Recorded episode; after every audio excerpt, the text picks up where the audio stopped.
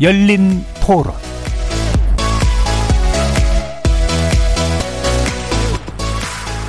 안녕하십니까. KBS 열린 토론 정준희입니다. 뭐 Black Lives Matter나 이런 것처럼 흑인들은 예전부터 좀 사회적 운동을 좀 더 열심히 했는데 동양인들은 아무래도 조금 더 소심한 그런 반응 위주였는데 이제 이런 목소리를 내기 시작하면서 진작에 이랬어야 되는 게 아닌가라는 생각을 했고 그런 운동을 통해서 조금 더 동양인들이 목소리를 내는 게 좋은 현상이라고 저는 생각합니다. 아직까지도 인종 차별이 계속해서 이제 특히나 이제 코로나 때문에 심화된 것 같고 개개인들이 이제 가지는 불안감도 커져서 그래서 이제 그게 미국 사회에선 가장 쉬운 게 인종이고 그래서 이번에 일어난 총격 사건도 인종적인 갈등이 훨씬 더 심화되지 않을까 우려가 돼요. 확실한 처벌이 일단 있으면 그리고 그 처벌에 대해서 미국 자체 내에서도 뉴스가 나오고 한다면 조금은 경각심이 있지 않을까라는 생각도 들고 시위는 뭐 그전부터 있었던 건데 너무 폭력적으로 불거지지 않았으면 좋겠고요. 이게 또 다른 불씨가 번져지지 않을까라는 좀 이게 어느 하나 개인이나 어떤 단체가 해서 되는 일이 아니라 전체적인 인식 변화가 좀 있어야 될 것 같고 미국 문화뿐만 아니라 한국에서도 이게 support가 돼야 될 부분이 있는 것 같아서 다방면으로 좀 변화가 필요한 시기이지 않나 생각이 듭니다.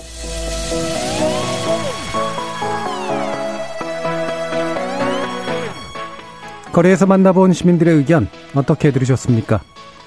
지난 16일 미국 애틀란타에서 연쇄 총격 사건이 발생했습니다.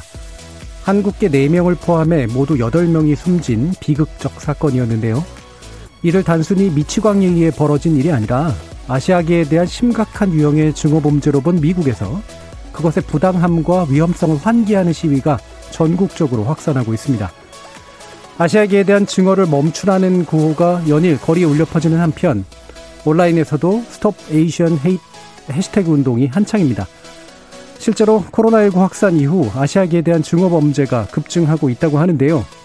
오늘 KBS 열린 토론에서는 애틀란타 총격 사건의 전모를 짚어보면서 아시아계 증오 범죄가 늘어난 배경과 그 의미를 살펴보고요.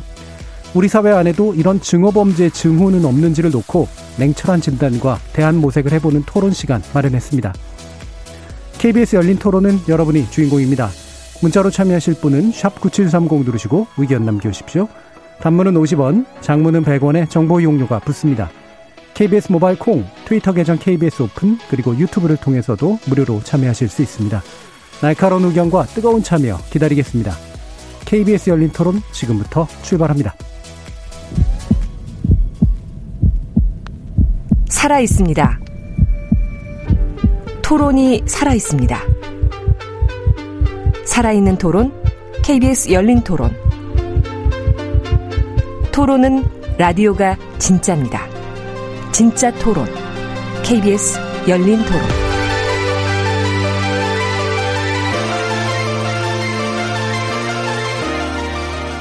오늘 오늘 위해 세 무대 전문가 모셨습니다. 먼저 미국 정치와 한, 미 관계 전문가시죠. 국립외교원 민정훈 교수 나오셨습니다. 예, 안녕하십니까. 자, 북미, 캐나다에 오래 거주하셨고요. 한국 이민정책학회 운영이사를 맡고 계시기도 합니다. 남서울대 교양학부 신희정 교수 나오셨습니다. 네, 안녕하세요. 자, 그리고 국제문제평론가시죠. 인문결 연구소 임상훈 소장 모셨습니다. 네, 안녕하십니까? 청취자 여러분들도 다양한 의견 부탁드리겠습니다. 자, 현지 시각으로 지난 주말에 발생했던 총격 사건, 애틀란타에서 발생했는데요. 어, 그 이후로 이제 뉴욕, 시카고, 피츠버그, 샌프란시스코 등 이제 미국 주요 대도시에서 이 총격 사건에 항의하는 집회가 열리고 있습니다. 어, 일단 아시아계에 대한 증오 범죄에 대한 항의 집회로 이제 성격이 규정되고 있는데 이런 상황들 어떻게 보시는지 먼저 간단히 의견 듣고 시작하겠습니다. 민정우 교수님부터 듣겠습니다. 예, 어, 일단 제일 먼저 말씀드릴 수 있는 거는 참 어, 애들 말씀을 드리고요. 어, 이제 총기 이번에 그 사건들을 해서 희생당하신 우리 한인뿐 아니라 아시안 그 피, 어, 피해자들께 희생자들께 어, 깊은 애도의 말씀을 드리고 어, 굉장히 좀 슬펐습니다. 제가 어 미국에서 공부하고 할 때 애틀란타 근처에 살아서 예. 거기서 뭐 어, 나온 방송에 나와서 그, 그, 그 기자들 나오셔서 리포트하고 이럴 때 굉장히 낮은 거리가 예. 나오고 그랬었는데 한인들 굉장히 어렵게 사시는 분들 많거든요. 음. 그래서 그래서 미국의 이제 기회의 땅이다. 그래서 어려운 진짜 다양한 이유를 가지고 오셔가지고 좀 어렵게 사시는 분들인데 어 그렇게 힘들게 사시다가 고생만 하시다가 이렇게 돌아가신 것 같아서 예. 예, 저도 이제 유학 생활을 하고 이민자 생활을 하다 보니까 굉장히 그 남들 가지고 마음이 많이 아팠습니다. 그리고 음. 이제 그거에 대해서 항의 집회를 하는 거를 보고 이제는 좀 바뀌어야 될 때가 됐다. 그리고 이제 코로나19로 인해 가지고 아시아인에 대한 어떤 증오가 미국뿐만 아니라 전 세계에 만연해 있는데 그런 부분에 대해서 이제는 더 이상 아 우리 이제 그 한인이라든지 어, Asian American들이 굉장히 순응하고 그 사회에 잘 적응하는 그런 모범 시민일 뿐만 예. 아니라 부당한 처사에 대해서 목소리를 낼 수 있는 음. 그러한 이제 정치적으로도 좀 활동을 하고 어 동원될 수 있는 그런 움직임을 보여줬다는 면에서 슬픈 가운데에서도 그나마 조금 어떻게 말씀드릴까요? 그 작은 희망을 봤다 예, 이렇게 예. 말씀드릴 수 있겠습니다. 예. 어, 정서적 공감 또 애도 하지만 또 이제 정말 조직화의 필요성이랄까요? 뭐 이런 부분에 대한 아, 희망도 발견하신 그런 내용이었네요. 신희정 교수님은 어떻게 보셨나요? 어, 저는, 어, 저 역시도 이제 그 엄마의 입장에서 그 홀로 나, 어, 엄마를 잃고 남은 아이들을 보니까 진짜 가슴이 미어졌어요. 어, 미국 내에서 그 아시안 혐오가 이 초래한 결과라는 점에서 매우 안타깝게 생각을 하고 있고요. 캐나다에서도 이제 제가 캐나다에 거주하다 왔으니까 어, 이런 일들이 심심치 않게 벌어지고 있었는데 어, 2002년에 한국인 유학생이 그 스탠리 팍에서 캐나디안에게 폭행을 당해서 심각한 뇌 손상을 입었었어요. 그 이후로 이제 그 여학생은 어, 즉 캐나다에 그 난민 신청을 해서 지금 살고 있는 것으로 알고 있는데요. 이 여학생 같은 경우도 그냥 아무 이유 없이 스탠리 팍에서 그 산책을 하다가 백인 남성에게 폭행을 당했었거든요. 그러니까 그 음, 소수자라는 거, 이민자라는 거, 그리고 여성이라는 이런 문제 때문에 이런 사건이 발생됐다고 해서 그때 굉장히 어, 뭐 연일 신문에 보도되고 그런 일들이 있었는데 이러한 그 반아시아 그 혐오 범죄가 그 코로나 이후로 인해서 조금 더 증가했다고 보여지거든요. 네.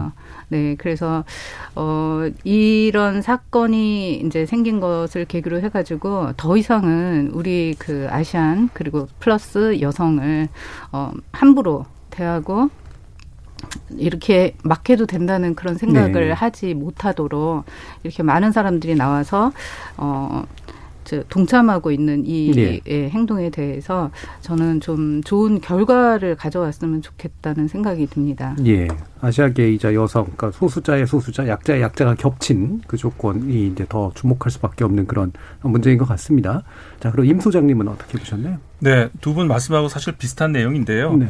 어, 사실 이번 일로 계기로 해가지고 KBS에서 적절한 그 토론 자리를 마련해 주셔야 되지 않았나 이런 생각이 드는데 어, 미국 사회에서 지금까지 그 소수자를 향한 그 범죄는 굉장히 많았습니다.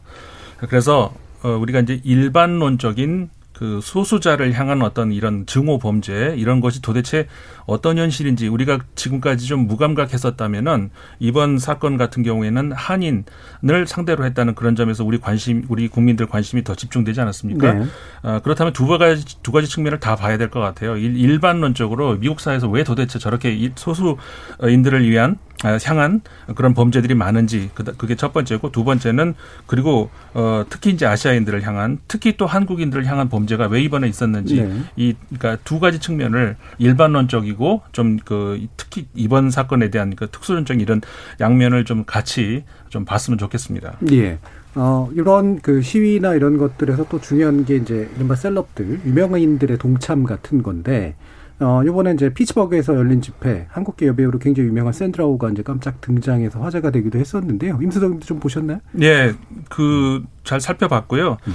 그, 이제 조금 전에 말씀드린 것처럼 이 두 분 앞에서 말씀하셨던 것처럼 특히 이번, 이 이번 일 계기로 해가지고 한국인을 상대로 하는 범죄 여기에 대해서 더 이상은 우리가 한국인들이 사실 미국뿐만 아니라 전 세계적으로 외국에 거주하시는 분들이 어, 좋게 표현하면 굉장히 모범적인 시민의식, 조금 나쁘게 표현하면 나쁜 건 아니지만 수능적이다. 음. 그러니까는 불만이 있어도 그냥 참고 삭힌다. 이런 이미지가 강했는데 그게 뭐 좋은 측면이 있죠, 물론. 하지만 그 민주주의라고 하는 것은 우리가 요구하는 만큼 얻어진다는 거 아니겠습니까? 예. 그런 차원에서 그 목소리를 높이기 시작한 것 거기에 대한 어떻게 보면은 하나의 어 부차적인 어떤 그 우리가 산물일 수도 있다. 소위 말해서 좀 음. 유명하신 분들이 같이 동참하게 만드는 만약에 일반인들이 그런 목소리를 내주지 않으면은 그런 분들이 동참하기가 어렵겠죠. 예. 그런 면에서는 굉장히 고무적이라고 봤습니다. 예. 아까 민종훈 교수님도 이제 우리 그 한국 인들 또는 한인 또는 아이시안들이 미국 사회에서 이제 사실 좀 눈에 좀 안 띄려고 노력하는 이제 그런 모습들로 많이 보였는데 이게 이번에 조직화에 좀 계기가 됐으면 좋겠다라는 말씀 주셨었는데 이 샌드라 오도 굉장히 그 겉보기에는 굉장히 강한 성격을 가진 캐릭터인데 실제로 그 미국 할리우드 배우들이 흔히 하는 그 목소리 내기 이런 데에는 또 이제 동참을 그렇게 막 열정적으로 안 했던 그런 면이 있었다고 해요. 그게 비슷한 맥락일까요? 네, 그렇습니다. 어, 일단 미국 사회가 그 이민자의 나라고 그리고 그 인종의 그 구성이 바뀐다고 하더라도 여전히 어, 인, 인조, 인구의 구성을 보면 여전히 65%에 70%는 백인이고요. 그리고 그 다음에 이제 히스패닉, 네. 그다음에 한 10, 15, 17%, 그다음에 흑인 한 13, 14%, 음. 아시안이 늘고 있지만 그 5, 6%밖에 되질 않아요. 그러니까 아무래도 수적으로 열세 있기 때문에 그리고 이민자이기 때문에 가장 중요한 삶의 목적이 적응하고 거기에서 일가를 이루는 것이 가장 중요하기 때문에 그런 상황에서 자기 목소리를 내는 건 쉬운 게 아니죠. 네. 일단 사회에 적응하고 이제 하루하루 벌어서 이제 생활을 영위하고 그리고 자식을 교육시켜서 자식은 나보다 나은 삶을 살아야 된다라는 어떤 소명의식을 가지고 가신 분들이 많기 때문에 물론 전문직으로 가신 분도 있겠지만 음. 절반 이상은 다 이제 그 새로운 기회 땅이라고 가신 분들이 많기 때문에 그런 분들이 물론 영어가 서툰 것도 있겠지만 기본적으로 어 어려운 일이 있고 부당한 일이 있어도 좀 참고 그리고 내가 잘 적응하는 게 우선이라고 생각했기 때문에 부당한 일을 겪으면서 참은 그런 분들이 많거든요. 음. 그렇기 때문에 그런 면에서 사실 그 미국 사회에서 특히 그 동아시아계 뭐저 한국 한국계 미국인이라든지 중국계 미국인, 베트남계 미국인 이런 분들이 사실은 굉장히 긍정적으로 인, 식을 인정을 받아요. 네. 굉장히 하드워킹 열심히 일을 하는 음. 그러한 미국인들이고 그리고 이민자의 모범을 보여준다. 음. 그런 그 모습을 많이 보여주는데 그 이면에는 어떤 그 참고 인내하는 그런 부분이 많이 있거든요. 예. 근데 이번 같은 경우에는 작년에 Black Lives Matter도 있었지만 그걸 떠나서 완전히 증오 범죄 아니겠습니까? 음. 골라서 가서 아, Asian 거기다 여성 약자 말씀하신 약자 약자를 공격하는 그런 그 있어서는 안 된 사건이 벌어지다 보니까 이제 더 이상 좌시할 수는 없다. 이런 부분에서 이제 정치적으로 보다 힘을 내셔가지고 말씀하신 셀럽들이 이제 음. 어 리드하면서 그런 모습을 보여주지 않은가 생각을 예. 하고 있습니다. 예. 이렇게 소수자 가운데서도 또 비율이 좀 낮았던 아시안계의 특성도 좀 있었고 뭔가 이렇게 뒤에서 좀 더 말씀 나누겠습니다만 이제 성공하고 생존해야 된다라는 또 강력한 동기가 있었기 때문에 생겼던 문제들이 아 지금 이제 터져 나오는 그런 그런 모습들인 것 같습니다. 그래서 좀 현재 한번 연결해 보려고 합니다. 워싱턴 D.C.에 계신 노정민 통신원 연결해서요. 한인 교포사회 분위기 어떤지 그리고 시위 현장 상황에 대해서 좀 몇 가지 알아보겠습니다. 노정민 통신원 안녕하세요. 예, 안녕하십니까. 미국 워싱턴입니다. 자, 지금 DC에서도 지난 주말에 어, 규탄 시위가 네. 열어졌다고 하는데요. 지금 뭐 DC에서의 상황이라든가 미국 전역에서의 시위 상황에 대해서 좀 말씀 주시죠. 예, 그 지난 일요일에 그 워싱턴 DC에서 그 아시안 커뮤니티를 보호하고 또 아시안에 대한 혐오를 멈춰달라 이런 촉구하는 시위가 있었는데 이날 굉장히 많이 모였습니다. 음. 수천 명이 참가를 했는데 이 시위 참가자들이 그 지난 16일에 있었던 총격 사건 자체가 이제 명백한 아시안 증오 범죄다 이렇게 규정을 하고 있거든요. 그래서 네.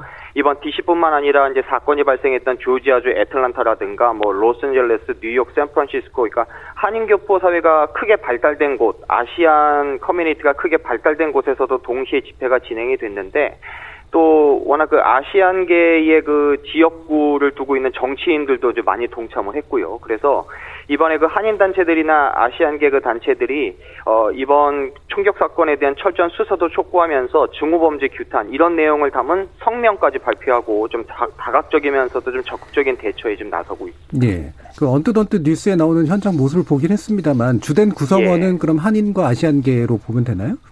예, 그렇습니다. 이제 여기에 이제 거기에 지역구를 둔 이제 유색 인종이라든가 이제 예. 그 어, 백인 정치인들도 많이 참여를 하고 있습니다. 음. 어, 사실 또 한인 교포사회, 이제 이게 지금 증오 범죄에 대해서 항의하고 있지만 내심 또 불안감이 굉장히 클 것 같거든요. 분위기 어떻습니까? 예, 아무래도 뭐 이번 그 사건을 계기로 해서 혹시나 또 내가 자신이 증오범죄 표적이 될 수 있지 않을까라는 불안감이 아무래도 이제 한인교포 사회에 많이 좀 퍼져 있죠. 또 또 꼭 한인뿐만이 아니라 이제 미국 내 중국계라든가 베트남계 이런 다른 아시안 커뮤니티도 똑같은 우려를 내놓고 있는데 일부에서는 자신을 보호하기 위해서 뭐 총기 구매까지 해야 되는 거 아니냐 이런 말까지 나온다고 하는데 이제 이런 가운데에서도 이제 한인교포 사회가 좀 연합해서 이제 강경한 대응책을 또 내놓고도 있거든요. 예. 어, 예를 들면 뭐 한인 워싱턴 한인 사회가 지금 백악관에 보낼 서한을 준비하고도 있고 음. 또뭐 다른 인종, 뭐 히스패닉이라든가 또 타인종 커뮤니티와의 연대도 고려하면서 저 이번 사태를 좀 적극적으로 대응하자 이런 분위기는 점점 점 커지고 있습니다. 그래서 예. 뭐 개인적으로도 제가 좀 회사에 다니는데 그 회사에서도 아시아계 비중이 좀 많거든요. 음. 그래서 어제 또 그 대표 께서 뭐 직원들에게 전체 이메일을 보내서 이번 혐오 범죄에 맞서서 직원들을 지원하고 돕겠다 이런 메시지도 보내면서 좀 사회적인 어떤 그런 좀 분위기는 많이 고조되고 있는 것 같습니다. 예. 방금도 이제 말씀 주셨는데 이제 이런 중앙 정치나 지역 정치에서 이제 한인들의 목소리를 전달하는 거랑 그다음에 네. 여타 이제 소수자들 소수민족들과 이제 결, 연대하는 거 이런 방안들을 가지고 아마 열심히 노력 중이신 것 같은데 네. 어 이런 것들이 뭔가 이렇게 기존 역사적 사례나 봤을 때 어떻게 하면 좀 더 구체적인 진전들이 좀 있을 것 같다 이렇게 판단하시나요? 예. 예, 아무래도 이제 이런 이야기들이 좀 나옵니다. 아까도 제가 이제 말씀을 패널 분들의 말씀을 들었습니다만 예. 좀 한인 사회가 좀 더 다른 인종 커뮤니티도 소통하고 연대를 강화해야 될 필요가 있다 이런 말씀하셨거든요. 많은 이야기 나오고 있는데 사실 너무 우리끼리만 어울렸다라는 그런 지적의 목소리도 있습니다. 예. 그래서 이런 증오 범죄나 인종 차별을 좀 이겨내려면 이 다른 인종과의 커뮤니티를 좀 더 소통하고 또 더 연대해서 이런 범죄에 대해서 규탄하는 목소리를 더 내야 미국 사회를 변화시킬 수 있지 않겠느냐 이런 자성과 자각의 목소리도 있는데요. 또 한편으로는 저 개인적인 생각이기도 합니다만 물론 혐오 범죄가 좀 발생하고는 있지만 과연 그것이 미국에 깔려 있는 전반적인 사고인가에 대해서는 좀 한번 생각해 볼 필요가 있을 것 같거든요. 예. 그래서 이 물론 이 당시 이제 2007년도에 그 버지니아 공대에서 일어난 총격 사건 같은 경우에도 그때 한인 대학생이 범인이었는데 그때 한인 사회가 굉장히 불안해했습니다. 공격과 지탄이 대상이 예. 될까봐. 그런데 그때는 학생 개인의 문제였지 한인 사회 전체적으로서 아니다라는 시민 의식이 좀 있었거든요. 그래서 이번에도 아시아인에 대한 혐오가 전반적으로 깔려 있기보다는 어떤 개인의 문제로 보는 것도 좀 그런 그 시각도 좀 필요하지 않나 이런 생각도 좀 해봤습니다. 예. 그러니까 미국 시민 사회가 가지고 있는 건강함에 대한 이제 신뢰도 네. 좀 필요하고 동시에 네. 아, 이 한인 커뮤니티를 좀 벗어나서 적극적으로 연대하려는 그런 모습 같은 것에 대한 강조도 해주셨네요. 예. 예, 예. 오늘 현지에서 소식 감사히 잘 들었습니다. 지금까지 미국 워싱턴의 노정민 통- 통신원이었습니다. 감사합니다.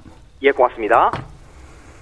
예, 지금 현지에서 말씀도 좀 들었는데요. 어, 아까 그 신희정 교수님도 그 외국에서 거주하실 때 이제 보셨던 그 사례에 대해서도 이제 얘기를 해주셨는데 이런 위협감이나 불안감 이런 게 이제 현실적으로 증폭되고 있거나 커지고 있다라고 실제로 볼만한지 어떻습니까?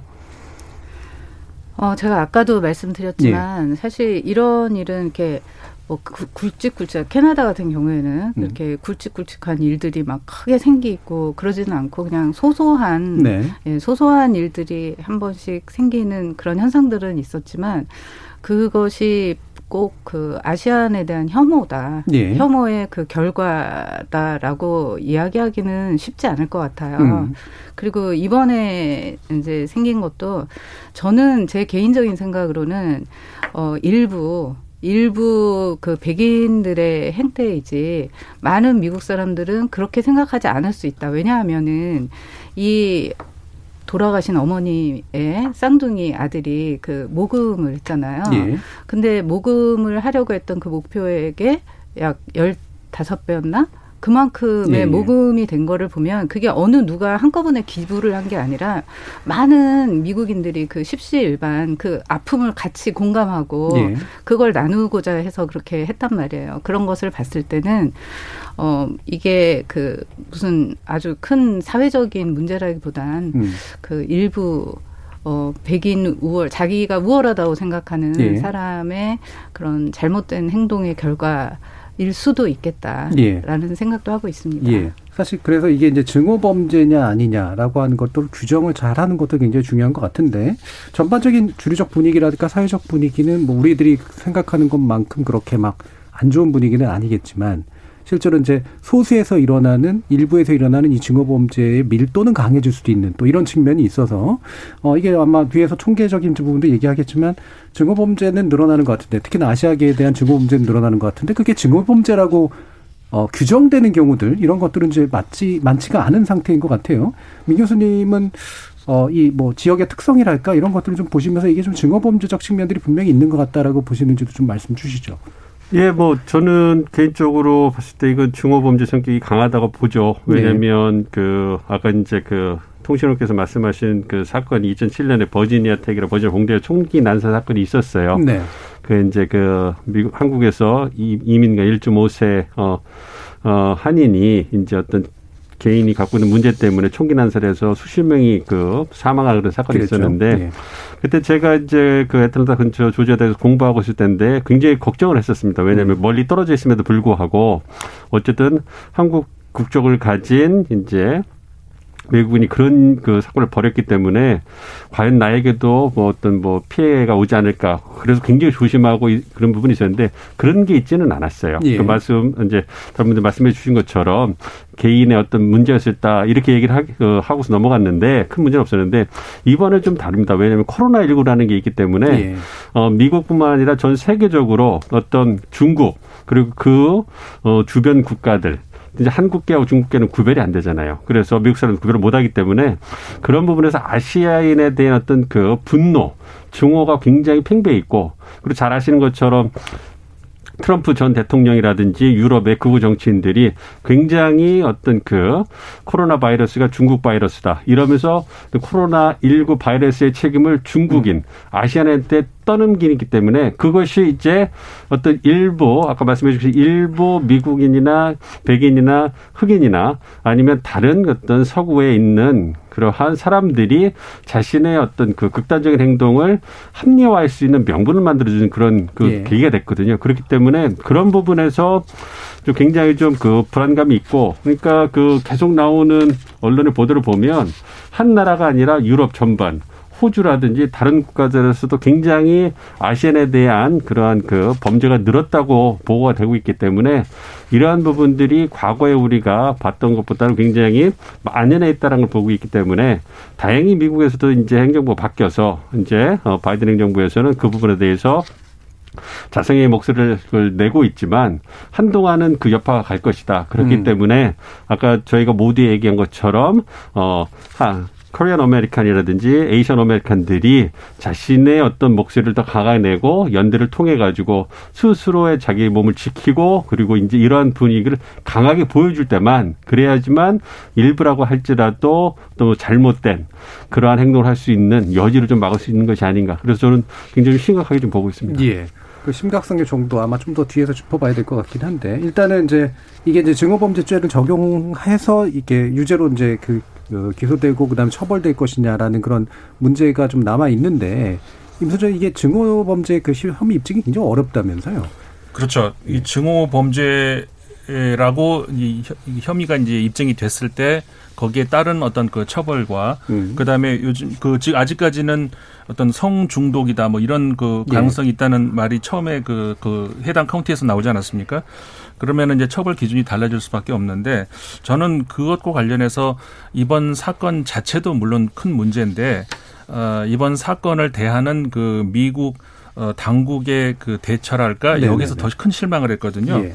그러니까 물론 이제 어, 미국의 행정부가 최근에 바뀌었고 사실 그 행정부가 바뀐다 그러면은 그 경영 철학도 바뀌고 할 수 있지만 사실 정무 공무원들은 그 고위급 공무원들은 바뀔 수 있지만 일반 공무원들이 바뀌는 건 아니거든요. 음. 이번에 그 일개 카운티의 대변인이 그런 발언을 너무 뭐라고 할까 아니란 발상에서 나오는 그런 발언을 했다는 데 대해서 아직 아무것도 어 밝혀진 것이 없는 상황에서 이 민감한 문제에 대해서 그 범죄자를 그, 그 조사를 해서 그자가 이제 얘기한 그것만 가지고 이야기를 하는 그래서 아직까지 그 증오 범죄일 가능성은 그 어, 어, 발견되지 않았고 근데 반대로 성 중독 가능성이 있다 이런 발언으로 예. 인해 가지고 더 문제가 커진 거거든요. 예, 예.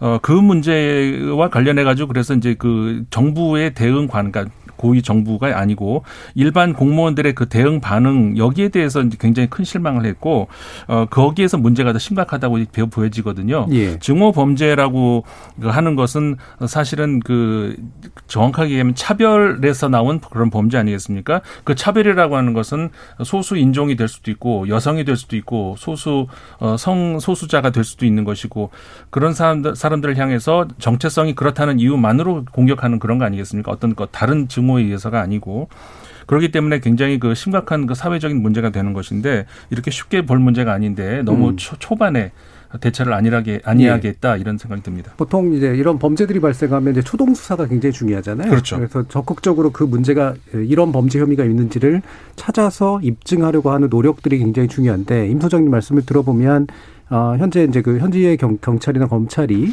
어, 이거를 입증하려고 하는 그런 증오범죄의 관점에서 접, 접근하기보다는 그냥 성중독 관점에서 접근함으로써 생긴 또 어, 이런 지금 항의 시위도 사실은 그런 식으로 촉발된 것이긴 한데, 어, 실제 민정훈 교수님이 보시기에 이런 어, 현재 그 수사 당국에서 얘기되고 있는 것들은 확실히 좀 문제가 있다라고 이렇게 판단을 하시나요? 그, 어, 처음에 이제 그 소장님께 말씀해 주신 것처럼 그것이 그 섹스 어딕션 그 음. 성중독이 한 것이지 인종차별 것은 아니었다라고 단정 지을 근거가 없었는데도 불구하고 예. 피해자의 말만 듣고 굉장히 나쁜 날이었다. 배드데이고 집에 쫓겨났고 네. 굉장히 우울한 날이기 때문에 음. 총을 쐈다. 그, 그 피해자를 그 대변인이 나와서 대변하는 것도 아니고 그렇지 않습니까? 예, 예, 그래서 단정을 지을 이유가 없는데도 불구하고 음. 그 단정을 지었고 물론 이제 그 중립을 지켜야 되는 그 수사 당국이기 때문에 이제 다 가능성을 열어놓고 나중에 그 말을 바꿨습니다만 네. 가능성을 열어놓고 조사를 하겠다. 그리고 나서 어쨌든 그 경찰이라든지 수사 당국은 증거가 있어야지 그거를 이제 어 입증할 수 있는 것이니까요. 음. 그걸 증거로 찾다 찾다 못 찾으면 그거에서 찾지 못했기 때문에 기소할 수 없다. 이런 의견이 나오는 거는 누가 봐도 합리적으로 받아들일 수가 있겠죠. 예. 그렇지만 그 이전에 먼저 이제 어떤 그 무감각한 그러니까 인종 그 증오 범죄의 가능성에 대한 무감각함. 그러니까 백인이 미국 사회에서 보여주는 그런 무감각하고 뭐라고 할까요? 좀 시대에 좀 덜 떨어지는 뒤떨어지는 그런 모습을 보고서 다들 이제 분노하게 되는 것이죠. 예. 그렇기 때문에 사실 증거가 아직은 뒷받침이 되지 않기 때문에 지금 이번 사건이 증오범죄로 기소, 될수 있는 것인가는 지켜봐야 됩니다. 그래서 예. 그 과정에서 보여주는 중립성, 객관성, 정확성의 문제에서 그 지키지 못한 데서 비난을 받는 것이고요. 음. 피해자와 같은 공감을 하고 있는 아시안, Asian American, Korean American 같은 경우에는 어떻게 받아들이겠습니까? 그것이 그 성중독이라는 애매모호한 그런 기준보다는 예. 자신들을 표적으로 해서 왜 그렇지 않겠습니까? 죽은 그 피해자들의 다 대다수가 에이시안이고 그중 4명이 한인 여성인데 그 20마리 넘게 떨어진 곳을 도, 돌아다니면서 그 한인 여성들, 에이시안 여성들만 그쪽이 사살했다라는 것은 예, 예. 그곳은 뭐 명백한 그, 그 자체만으로도 그 어떤 그 중호범죄라고 이제 공감을 갖고 있는 사람들을 볼, 볼 수밖에 없는 것이죠. 예. 물론 수사당국은 보다 더 객관적인 측면에서 증거를 찾아야 되겠지만 저희가 심층적으로는 충분히 그렇게 공감을 했을 것이고 그러한 공감을 갖고 기대를 하고 있는 사람들에게 이제 그런 대변이 보였던 부분은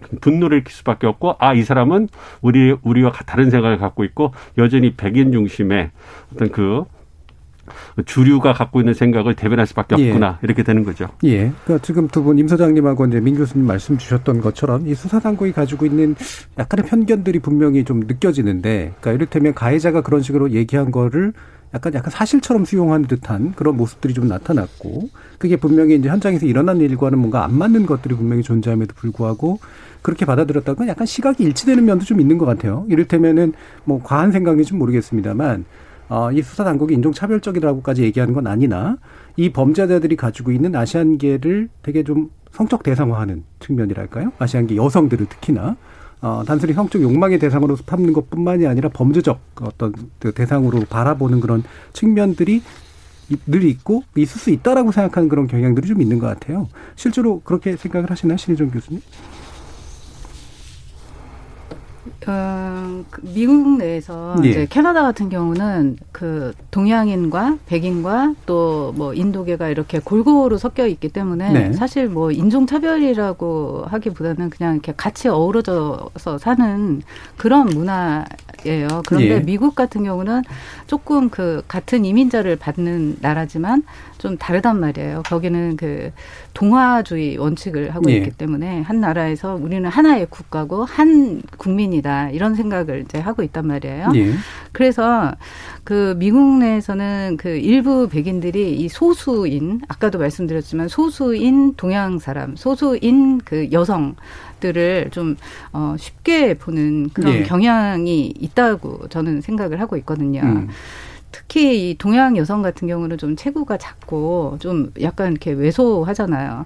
제가 엊그저께 그 동영상을 하나 봤는데 어떤 그 미국 어, 건장한 남자가 그 여자 그 할머니, 중국 할머니를 이렇게 아무 이유도 없이 그냥 딱 폭행을 예. 했는데 이 할머니가 그 몽둥이로 이렇게 해가지고 이 사람이 이렇게 피를 흘리는 걸 봤는데 이런 식으로 어떤 그렇게 딱 목적도 없이 그냥 조금 어, 만만하게 보는 게 아닌가 예, 예. 그런 생각을 들고 이 여성들 입장에서는 참 불안하겠다. 음. 어, 저는 여기에 살지만 거기에 사는 사람들은 참 불안하겠다는 생각이 듭니다. 예.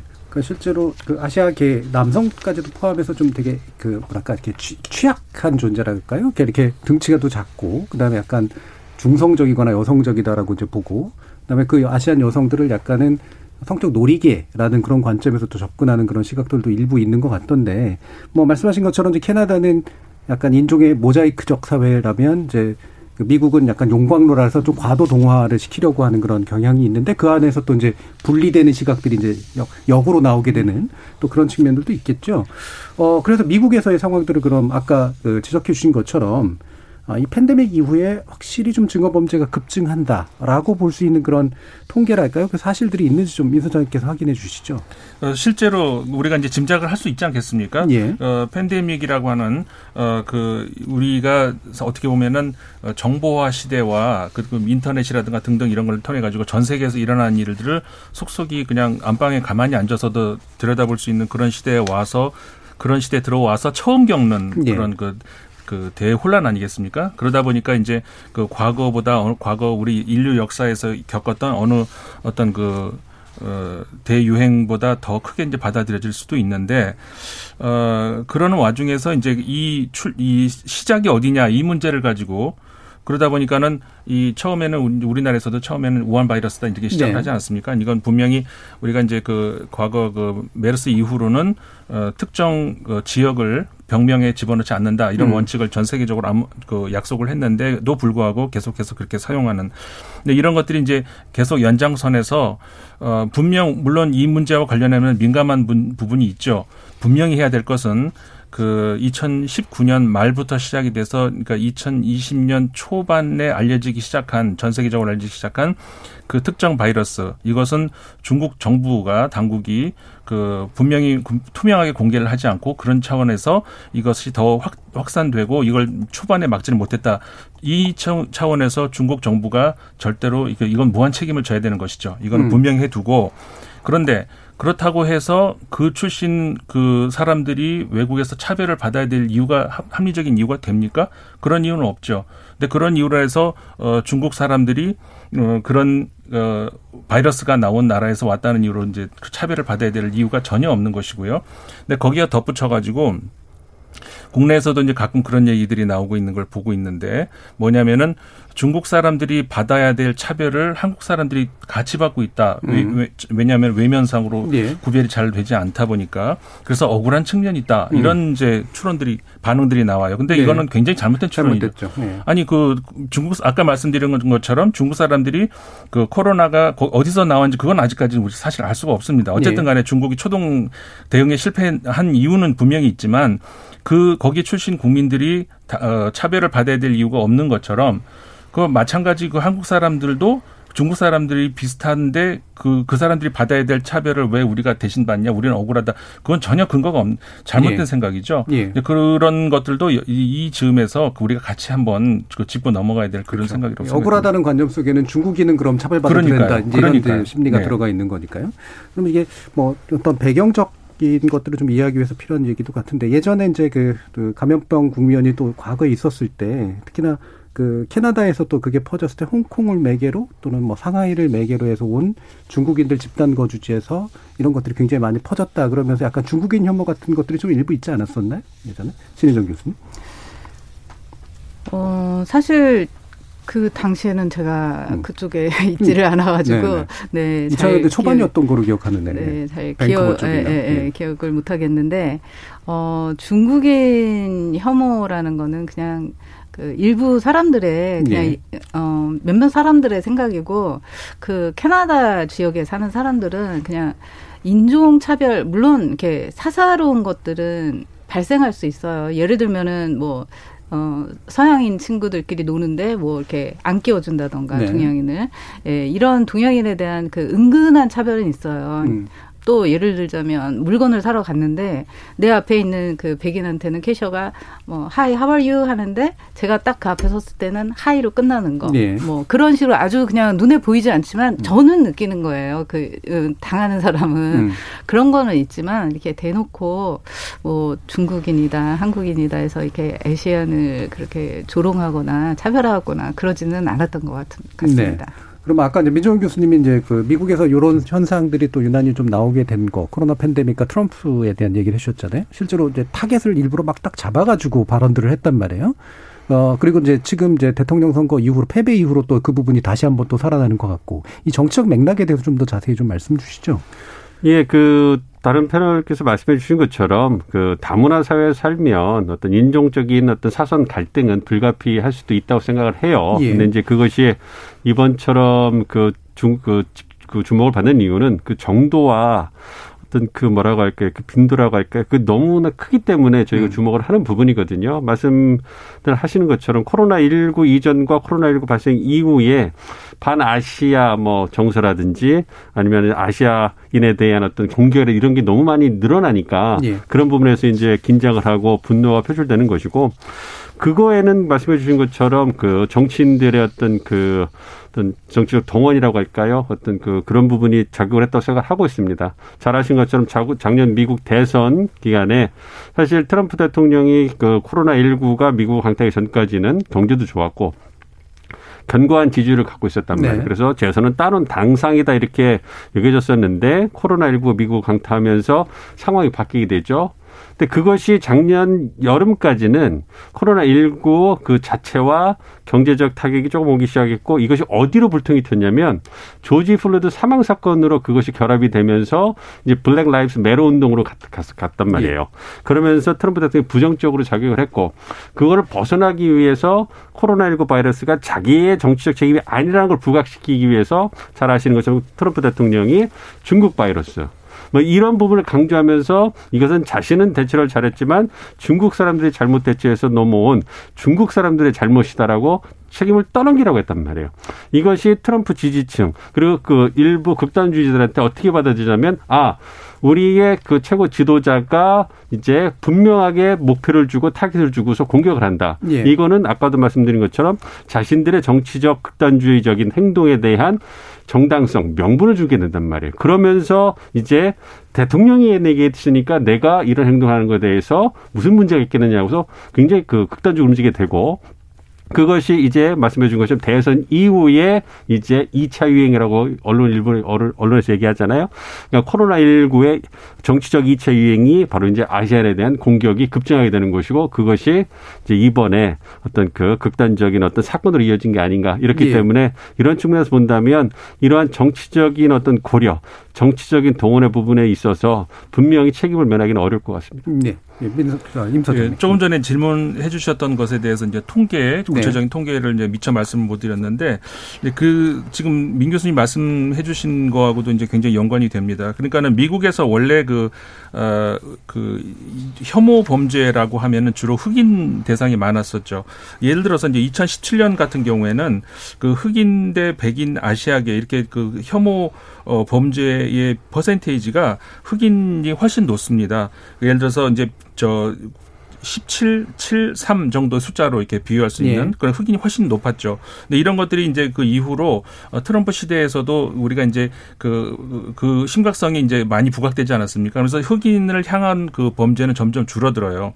어, 그러면서 조금씩 줄어드는데 2019년과 2020년 사이에서의 그, 그 변화를 보면 굉장히 드라마틱한데 뭐냐면은 흑인을 상대로 한 범죄는 어 14에서 8 정도로 줄어드는데 아시아인을 상대로 하는 그 범죄는 3에서 20으로 증가합니다. 그러니까는 완전 X자로 교차가 되는 네네. 것이죠. 그러니까 그만큼 어 그 팬데믹에 의한 어떤 그 아시아인들에 대한 그 차별, 어떤 그 편견 이런 것들이 훨씬 높아졌다는 것이 알 수가 있는 것이고요. 아시아계 혐오 범죄 피해자들에 대한 국적을 이렇게 놓고 보면은 중국이 압도적으로 높습니다. 있습니다. 40% 어, 정도 차지하고요. 예. 그 뒤를 이어서 한국 국적이 한국 국적이 15.7%그 뒤로 이제 베트남, 필리핀 등등이거든요.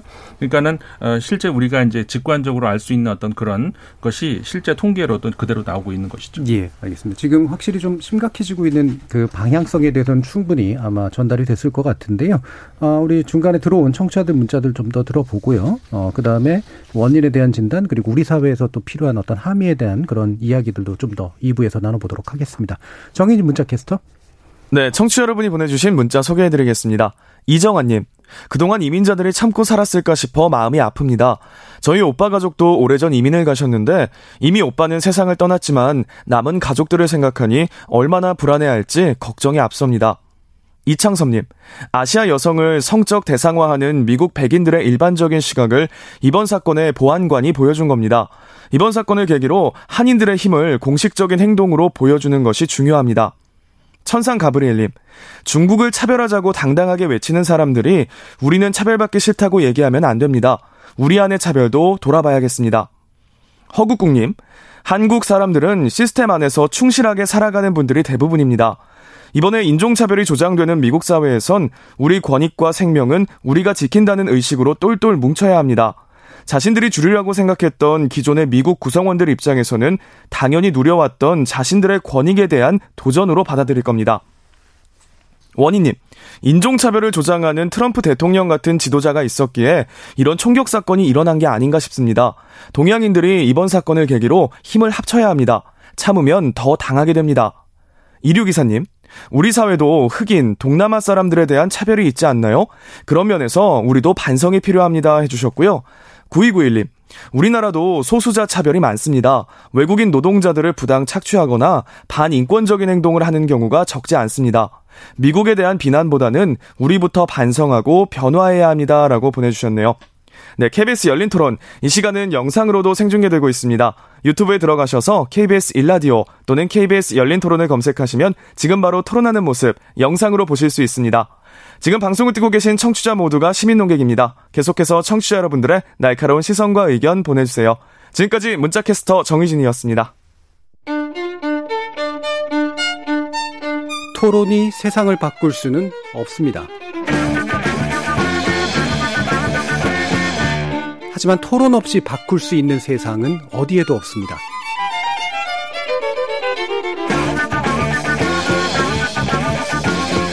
세상의 선한 변화를 갈망하는 당신. 정답이 아니라 질문의 힘을 믿는 당신. 우리 KBS 열린 토론에서 만납시다.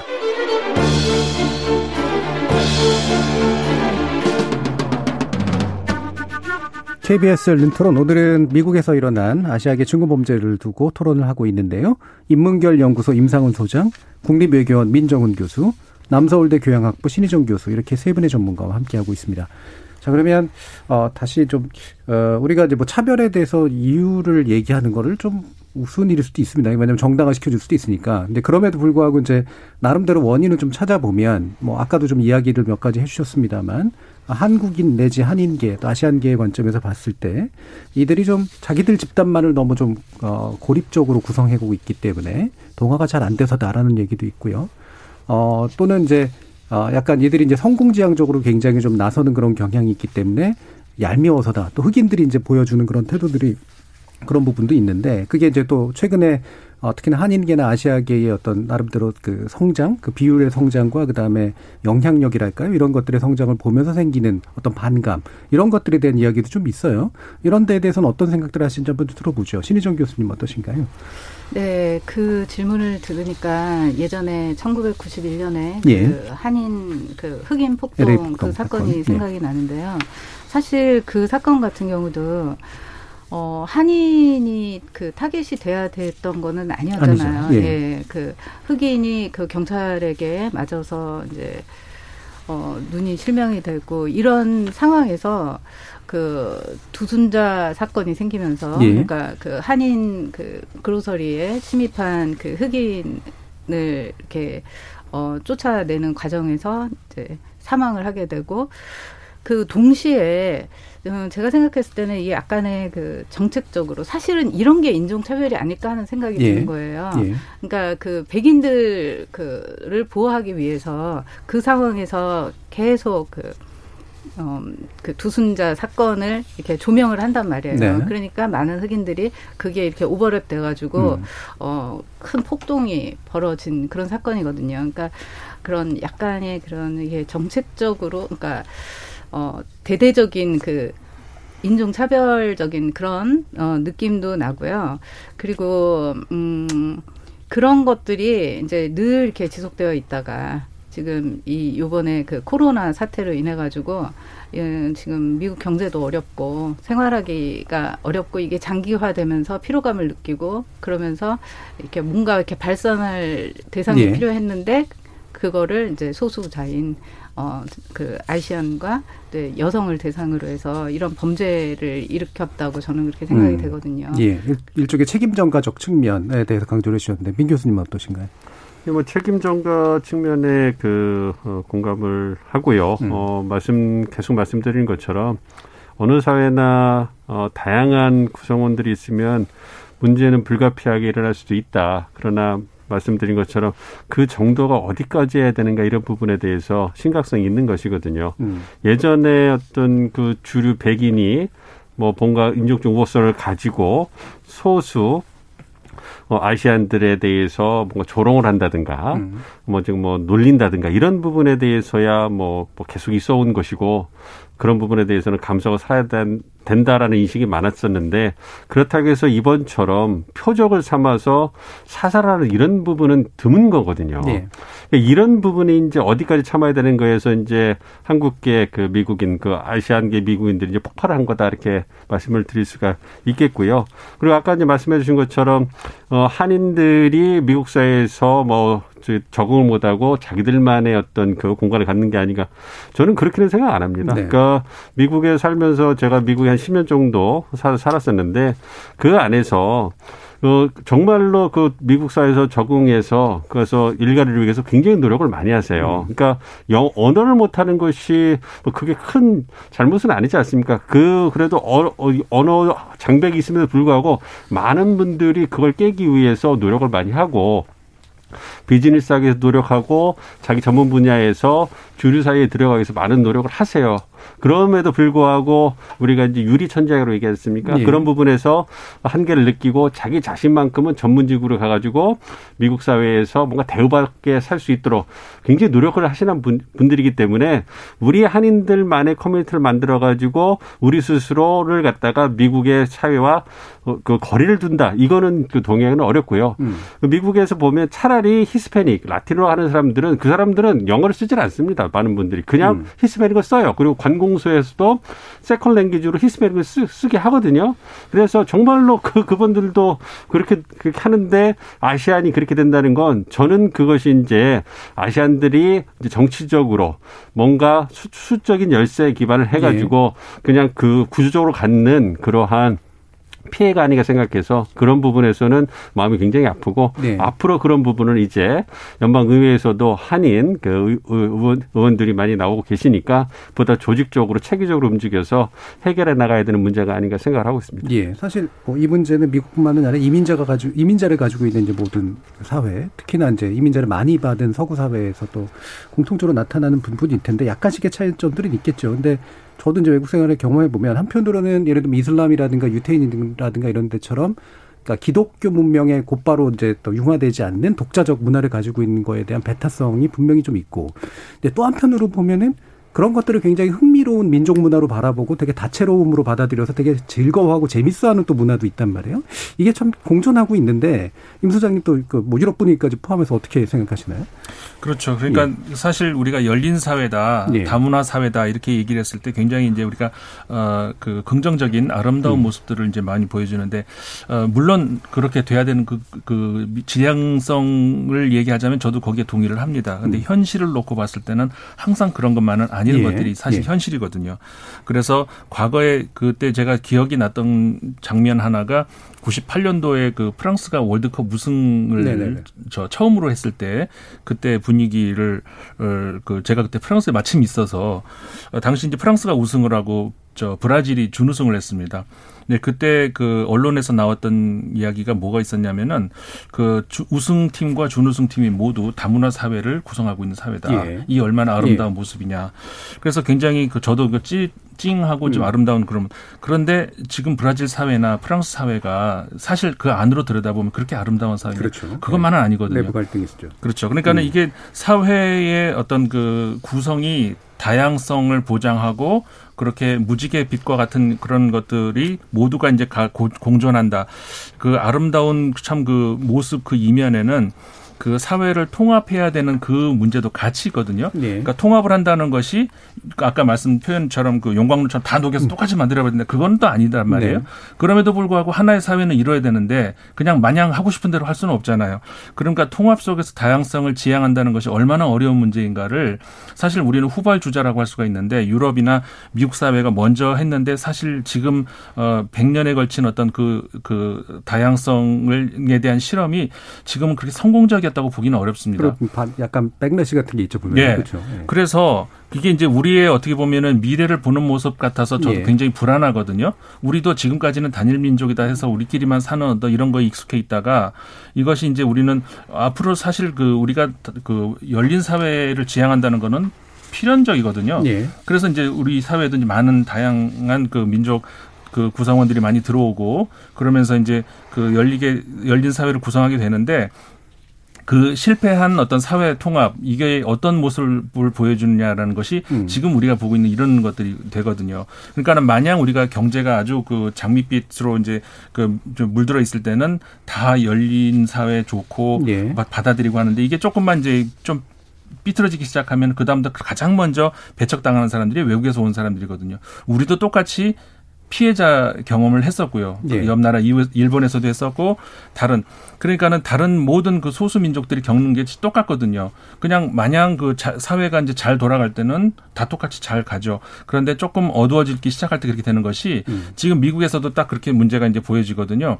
그 팬데믹과 그다음에 미국 경제에 비해서 지금 그 위기 의식을 이 사람들이 느끼는 것이 아, 중국이 굉장히 무서운 속도로 치고 올라오고 물론 한국도 마찬가지고 아시아 인종들이 그 과거 다른 그 어, 사회 통합 차원에서 흑인들과는 좀 다른 모습이라는. 왜냐하면 흑인들은 거기서는 그냥 미국 구성원이거든요. 네. 그런데 그 중국 사람들은 잠재적인 그 라이벌이고 한국도 그럴 수 있는 것이고요. 그리고 거기에 대한 위기 의식이 또 한 번 이렇게 여기 거기에 같이 어, 겹쳐지면서 어, 특히 이번에 그 한국을 상대 한국인을 상대로 하는 그런 범죄가 발생한 그래서 이번에 그 바로 그 어, 미국에 있는 한국인들이 그런 반응을 보이는 것은 굉장히 시적절했다. 왜냐하면 예. 이게 저는 어, 시작점이라고 보여지거든요. 어, 이게 그 한국인을 상대로 하는 이게 미국에서 증오 범죄가 발생 그 증가할 수 있는 시작점이라고 보여졌는데 바로 초동에 음. 그렇게 반응을 한 것은 굉장히 다행스럽다고 생각합니다. 예. 그러면 이 부분 그러니까 그 대응하는 방향이라고 하는 게 어, 아마 이제 그 결국 이제 정치적 연대나 아니면 이제 목형적으로 목소리를 조직화하는 데서 이제 찾아야 되긴 하는데 이런 생각도 문득 좀 들어요. 그러니까 어, 이렇게 막 이렇게 너무 이렇게 막 튀력 튀는 듯한 그런 모습을 보였을 때 외로 이제 반발이 더 세지는 그런 우려도 있지 않을까라는 생각도 한편으로는 있고 그럼에도 불구하고 만만해 보이기 때문에 생기는 문제이기 때문에 따라 상당한 어떤 강한 목소리를 내서 실체감을 존재감을 인정시켜 줘야 된다라고 생각할 수도 있을 것 같고요. 어떻게 보세요, 민 교수님? 어, 저는 좀 후자 쪽입니다. 네. 왜냐면 제가 아는 한 미국 사회는 음. 기회는 평등하게 주어지는데 네. 적극적으로 움직이는 사람한테 먼저 주어진다고 생각을 하고 있거든요. 음. 그래서 저희가 유학생활 할 때 제 선배가 항상 하던 말이 가서 쫄라라. 음. 그러면 기회는 평등하게 있으나 너의 상황을 먼저 고려해 줄 수 있다. 그래서 적극적으로 얘기를 해라.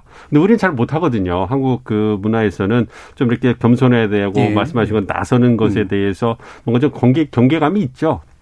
근데 이제 서구 사회는 그렇지 않단 말이에요. 자신이 찾아야 될 이해관계라든지 자신의 권리는 당당하게 주장하는 것이 옳다라고 교육을 받고 음. 그렇게 행동해온 사람들이기 때문에 사실 우리 그 한인이라든지 아시안들이 그런 부분에서는 자식이 스스로 이제 억제함으로써 피해를 본 게 있다고 생각을 하고 있습니다. 그렇기 때문에 그런 부분에서 당당하게 자기의 목소리를 내야 되고 더 앞으로 나가야 되는 것이죠. 그래서 말씀해 주신 것처럼 어떻게 이제 그 그러한 피해가 다시 일어나지 않도록 노력해야 될 것인가. 음. 그래서 결국은 가장 추구해야 될 부분은 제도화라고 생각을 해요.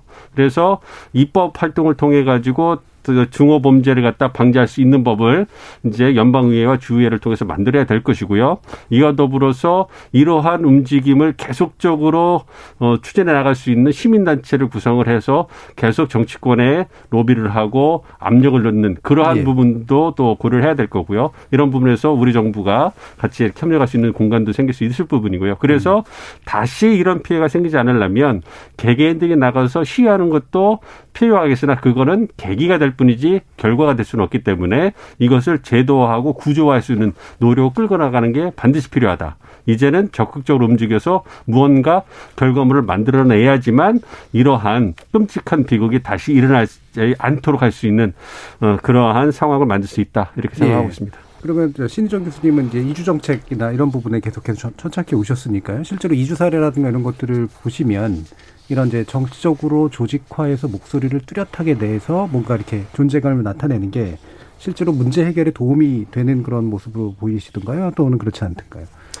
저는 어 이런 적극적인 대응이 문제 해결에 도움이 된다고 생각을 하고 네. 있거든요. 아까 이제 교수님께서 얘기하신 네. 대로 어, 이렇게 그 서구 사회라던가 이런 곳은 그냥 우리처럼 이렇게 속으로 어, 삼키고 이런 것보다 음. 자신의 목소리를 자꾸 드러내야지 알 수가 있기 때문에 어, 그렇게 하는 게 맞다고 보고요.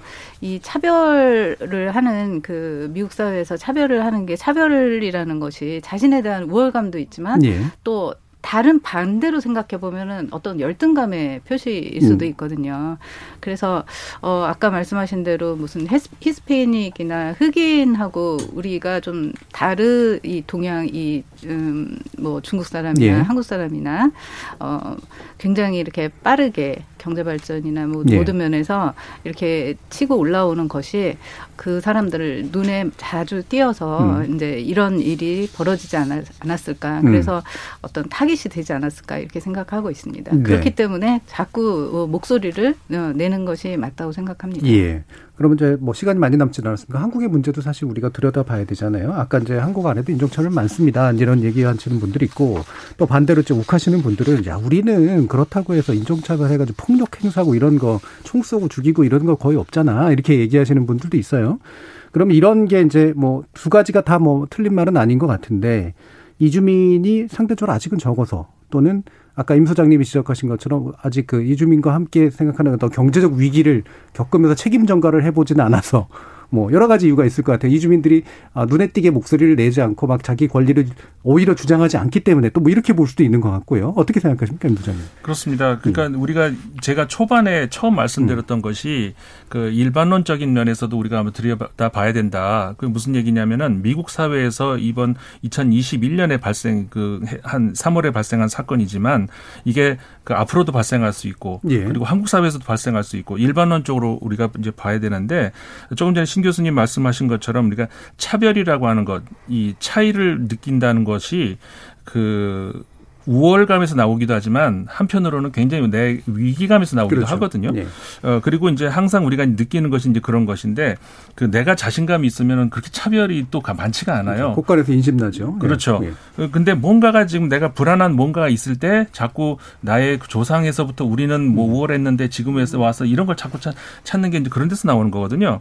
결국 차별이라고 하는 것이 어디서 나온 것인지를 우리가 해야 알아야 되고 그리고 결국 어 이 우리가 타인이라고 하잖아요. 있잖아요. 그 타인이라고 하는 것을 우리가 이건 좀 인문학적인 사고가 필요한데 뭐냐면은 다른 사람이 타인일까요? 결국 그런 것만은 아니에요.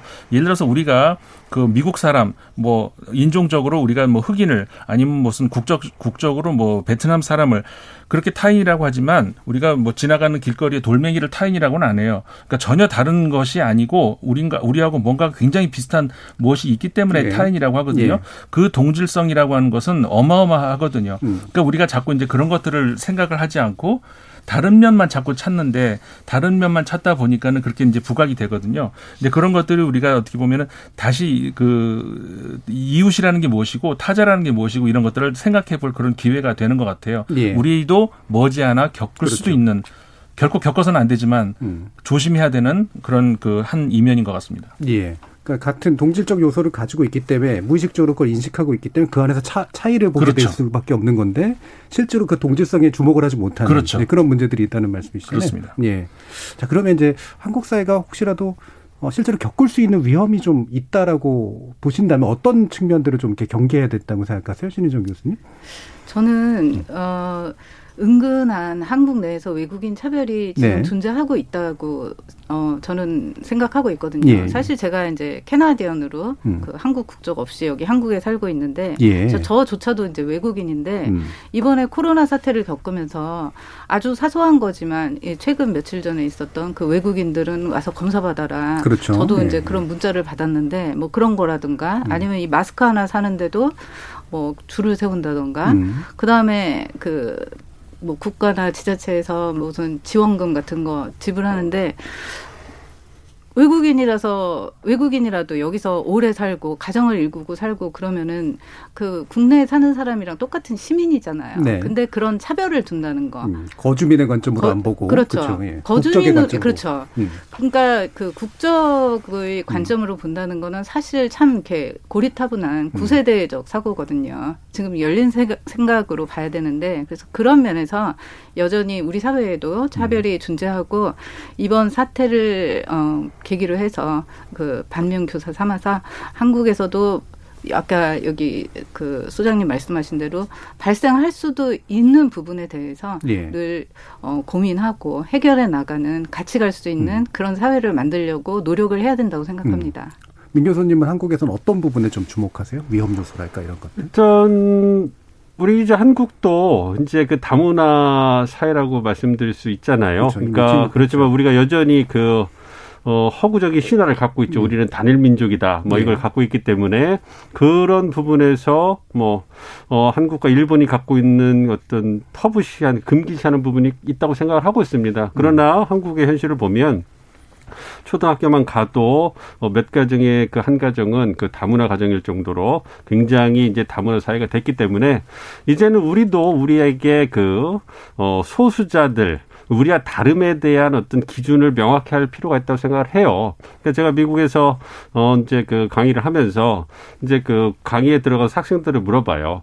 내가 미국에 살고 있는 Asian인데 내가 one of you냐, 그러니까 음. 당신들하고 그 같이 사는 한 명의 구성원이냐, 예. 받아들일 수 있냐, 그렇게 물어봤을 때 학생들이 얘기할 때 다양한 얘기를 해요. 음.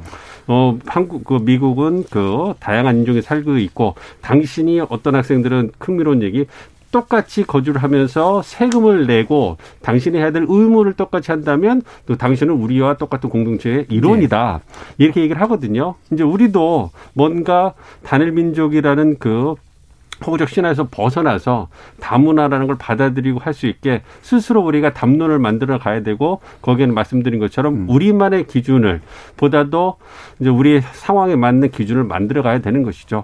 최근에 이제 뭐 성소수자라든지 이런 부분들이 여전히 우리가 못 받아들이는 부분들이 많이 있잖아요. 음. 그러니까 그러한 부분에 대해서 다들 패널께서 말씀해 주신 것처럼 보다 열린 마음으로 이제 틀림이 아니고 다름 다름에 대해서 포용할 수 있는 그러한 기회를 계속 공론화시키는 게 출발점이 아닌가 생각을 합니다. 예. 음, 고전적이기도 하고 현실적이지도 않은 단일성에 대한 신화를 좀 깨는 것도 필요하고 또 국적 위주의 사고가 아닌 우리 같이 거주하는 사람들로서의 어떤 사고 이런 것들이 필요하다라는 말씀도 들었는데요. 자 이제 마무리 발언하시면서 한 1분 정도 재현해 주고 싶으신 바 또는 지적해 주고 싶은 바 듣도록 하겠습니다. 신 교수님부터 들어볼까요? 음, 이 지금 뭐 바야흐로 세계는 네. 어, 예, 전 지구화 되어서 사실은 국경의 경계가 없어졌는데 이제 코로나 때문에 다시 뭐 민족주의로 되돌아간다 뭐 이런 이야기까지 나오고 있어요. 그렇지만 결국 어 세계는 열려 있고 하나로 어전 세계가 하나로 어 생각을 해서 모든 사람들이 다양하다는 것을 인정하면서 이웃으로 같이 살아가는 게 굉장히 중요하다고 생각합니다. 네, 다양함을 인정하고 이웃으로 살기 위한 그리고 사실 그게 현실이죠. 실제로 네. 그런 일들이 우리 속에서 우리는 살아가고 있는 건데요. 자, 민종훈 교수님 말씀 들어볼게요. 예, 이번 그 어, 사건을 계기로 어 이제 한국의 그 한국 분들이 세계 많이 이제 그 이민가에 살고 계시는데 그 결코 이렇게 그분들의 삶이 녹록지 않고 굉장히 힘들고 이제 하루하루를 어 거기 사회에 적응하고 일가를 위해서 열심히 살아가시는 분들이라는 거에 대해서 저희가 한번 다시 한번 공감을 좀 했으면 좋겠고요. 그분들도 한국 사람들이고 그래서 우리 뭐 국민이라는 것을 잘 생각을 해서 이제 우리 국내적으로도 그분들이 뭐 처한 피해라든지 어려움에 대해서 공감을 보내서 그런 우리의 목소리가 본국의 목소리가 해당국에 전달됐을 때그 음. 그 정치권에도 울림이 있을 수 있을 것이고요. 사회도 울림이 있을 거라고 생각을 합니다. 그리고 우리가 할 수 있는 어떤 지원을 통해 가지고 그분들이 보다 더 이제 그 사회의 구성원으로서 대접받으며 살 수 있는 그런 부분 부분에 저희 공감을 하고 지원을 할 수 있는 그런 시스템. 그래서 오늘 말씀드린 제도와 구조화된 측면에서 함께 더 나아갈 수 있는 그러한 굉장히 다시는 일어나서는 안 될 그러한 그 비극이지만 이걸 계기를 통해 가지고 다시 이런 비극이 일어나지 않도록 우리가 보다 더 체계적인 예. 그런 대책을 세우는 그러한 출발점이 됐으면 좋겠다 음, 이렇게 말씀드립니다. 우리 안에도 정비하고 또 우리의 네. 지원과 지지 의사를 미국에도 전달하는 그래서 힘이 되도록 만들어주는 그런 말씀이셨습니다.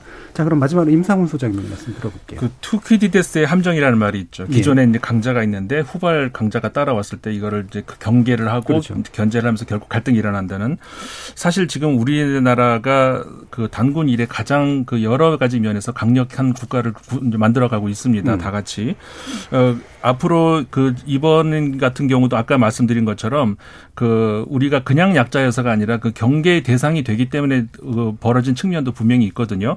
앞으로 분명히 이러한 그 유사한 유형의 그 도전을 받을 일이 많이 이제 일어날 것 같습니다. 그 그만큼 우리는 그 아까 강한 조직력이라든가 강한 그 항의한다든가 이게 어떤 그런 강한 면을 보여야 되는 그런 측면이 분명히 있고요. 동시에 그 아까 말씀드렸던 서구 사회에서 겪었던 그 다문화 사회에서의 어떤 그 갈등 이런 것들이 우리 사회에서 분명히 나올 가능성이 있거든요.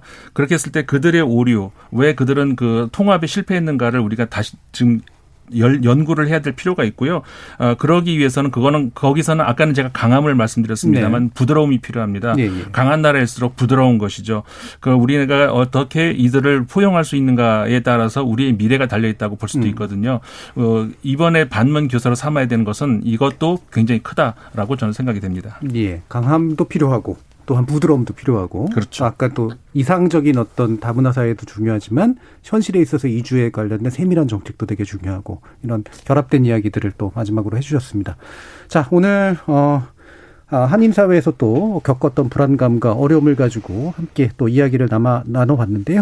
관련해서 함께 해주신 남서울대 교양학부의 신희정 교수님, 그리고 인문결 연구소의 임상훈 소장님, 국립외교원의 민정훈 교수님 세 분의 전문가 모두 수고하셨습니다. 감사합니다. 고맙습니다. 감사합니다. 감사합니다.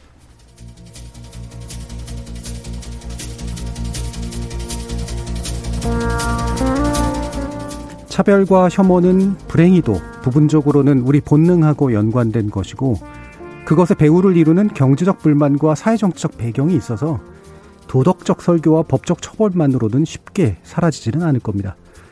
하지만 우리의 또 다른 본능 속에는 협력과 공존이 각인되어 있고 그것에 토대를 둘 때 평화와 번영이 비로소 함께한다는 걸 우리의 집단 기억 속에 강력히 자리하도록 하는 게 중요할 것 같습니다. 그리고 무엇보다도 잊지 말아야 할 것은 사람들의 마음속에 도사리고 있는 그 어두운 본능을 자극하고 방향성을 부여해서 자신의 권력 자산으로 삼고자 하는 가장 악마적인 형태의 사회 집단과 정치 세력이 있다는 겁니다. 차별이 아닌 분별, 그리고 혐오가 아닌 정의로운 분노가 향할 곳은 바로 그들이 아니겠습니까? 지금까지 KBS 열린 토론 정준이었습니다.